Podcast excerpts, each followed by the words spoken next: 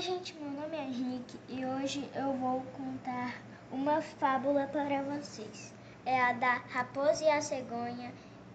E é assim.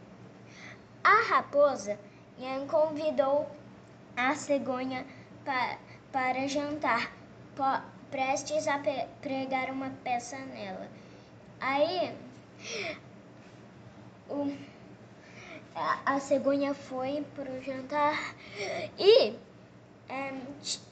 a raposa preparou uma, uma sopa com um prato raso, muito raso, e, a, e o bico da cegonha ela não conseguiu pegar comer, nenhum, nenhum, é, nenhuma gota de, de sopa.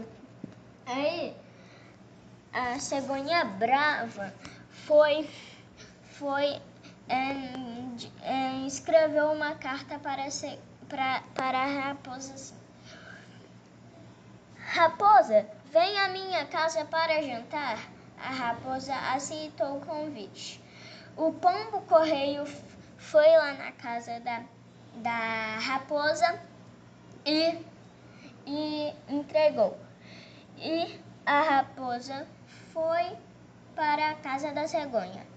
E a cegonha preparou um delicioso ensopado de carne com, uma, com um frasco muito um, fino para, o, para a boca da, da raposa. E só a, só a, só a cegonha conseguiu conseguiu tomar a sopa o delicioso ensopado de carne, porque o bico dela era muito, muito fino e conseguiu. Aí,